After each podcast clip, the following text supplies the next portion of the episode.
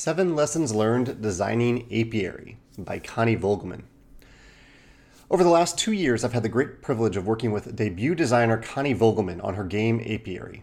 From start to finish, I've been in awe of Connie's design skills, dedication, communication, creativity, and ability to put herself in the shoes of the player. I'm so excited to share the game with you, and today Connie is going to share seven lessons she learned during the apiary design process. For context, apiary is about spacefaring, technologically advanced bees. Bees. It's a speculative future featuring exploration, hive expansion, engine building, and a unique worker placement system using four sided workers whose strength level determines their action benefits. It, it includes over 100 illustrations from illustrator Kwanchai Moriya. Here's Connie, who you can also hear from in the Apiary Design Diaries. The rest of this article is from Connie's perspective. Apiary was my first real game design experience. Going through the process and working with Stonemaier has taught me a lot. By sharing my experiences, I hope to inspire, inspire others and help them avoid some of the pitfalls I fell into. First, enjoy the process. Apiary has been in my life for almost five years. I've easily spent hundreds of hours designing and prototyping and spent significant mental and emotional energy working to bring the game to fruition.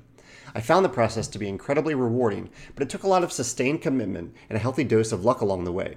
I don't recommend that anyone start designing games solely in pursuit of eventual publication. You may spend years designing a game that will never see the light of day, so it's critical that you get satisfaction and enjoyment out of the design process. Number two, learn games and game design realistically. Many designers, myself included, balance design work with full time jobs, family responsibilities, and the external hobbies and activities that make us well rounded people.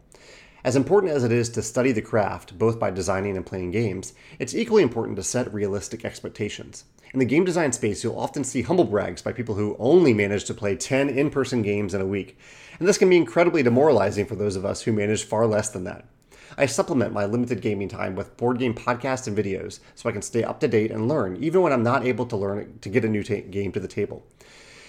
Whenever I'm commuting, doing chores, or exercising, I'm also listening to a podcast or video. Some of these are from regular board game content creators, include including Brothers Murph, Board Game Hot Takes, Talk Cardboard, Meeple Town, Two Wood for a Wheat, and Punchboard Paradise. And others are specific to game design, including Ludology, Board Game Design Lab, Building the Game, and the Board Game Community Show. The weekly Cardboard Edison newsletter is also a great way to learn what's going on in the board game design world, and it's well worth the $5 monthly subscription fee. Number three, find a playtesting group. Games never play out on the table the way they do in your head. Getting a game to the table is the best possible way to make progress in designing and developing your game. This is especially true if you are able to playtest with other designers. Especially early in the design process, other designers not only help identify problems, but may also be able to articulate the source of the problem and help brainstorm solutions. When you return the favor by playtesting their games, you will also improve your, your own design skills. If you don't have access to an in person design group, there are some great online playtesting groups. I highly recommend checking out Break My Game, which has several scheduled online playtesting events every week. Number four, listen to the right feedback.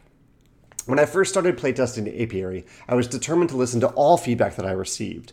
I had been a playtester in more than one game where, I, where it was abundantly clear that the designer was not listening to my feedback. This was not only dis- disrespectful to me as a playtester, but also, invariably, those games weren't very good. When I started designing, I was determined to take every comment I received seriously, to a ludicrous, ludicrous degree. Degree. At one point, I spent time trying to turn Apiary into a deck building game. In short, it's about finding balance. I found that when a playtester identifies something that feels bad or negative, it's important to take that feedback seriously. It's also never a one off or isolated complaint. A playtester may not correctly identify the underlying problem or how to fix it. That's my job. But they are very good at identifying what feels bad or isn't working. In addition, the more playtests you run, the better you become at guiding playtesters, letting them know what type of game you're designing, what feel you're hoping to inspire, and what kind of feedback you're looking for. Number five, prototype smarter, not harder. In the beginning, I laminated all of my pieces, spent hours cutting hexagonal pieces, and glued all of my printouts to cardboard tiles. In short, I wasted a ton of time. Although every designer will be different, I found that I completely redo anywhere between 50 and 100% of my printed components between every playtest, especially early on. Now I live off cardstock and scotch tape.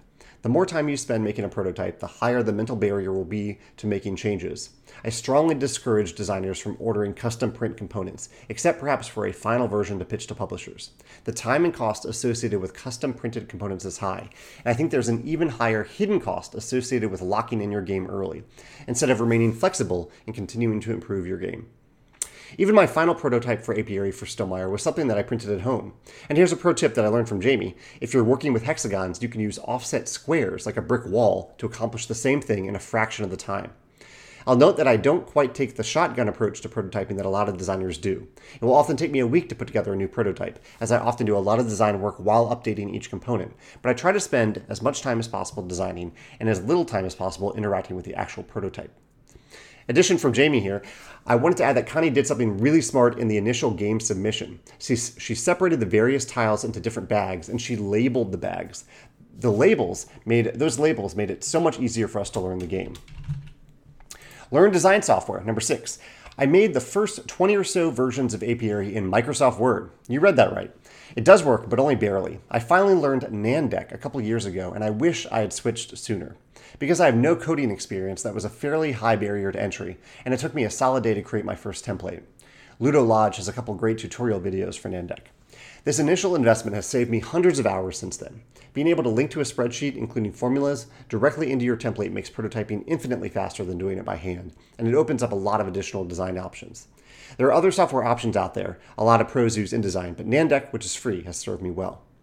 Last, bees are super cool.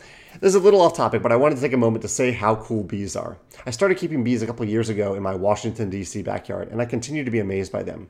For all that they are simple and short lived creatures, they have incredibly complex processes from waggle dances, where they communicate good foraging locations to each other, to air conditioning. They bring back water and fan it around the hive for cooling, to taking on differentiated responsibilities within the hive. They are truly fascinating creatures.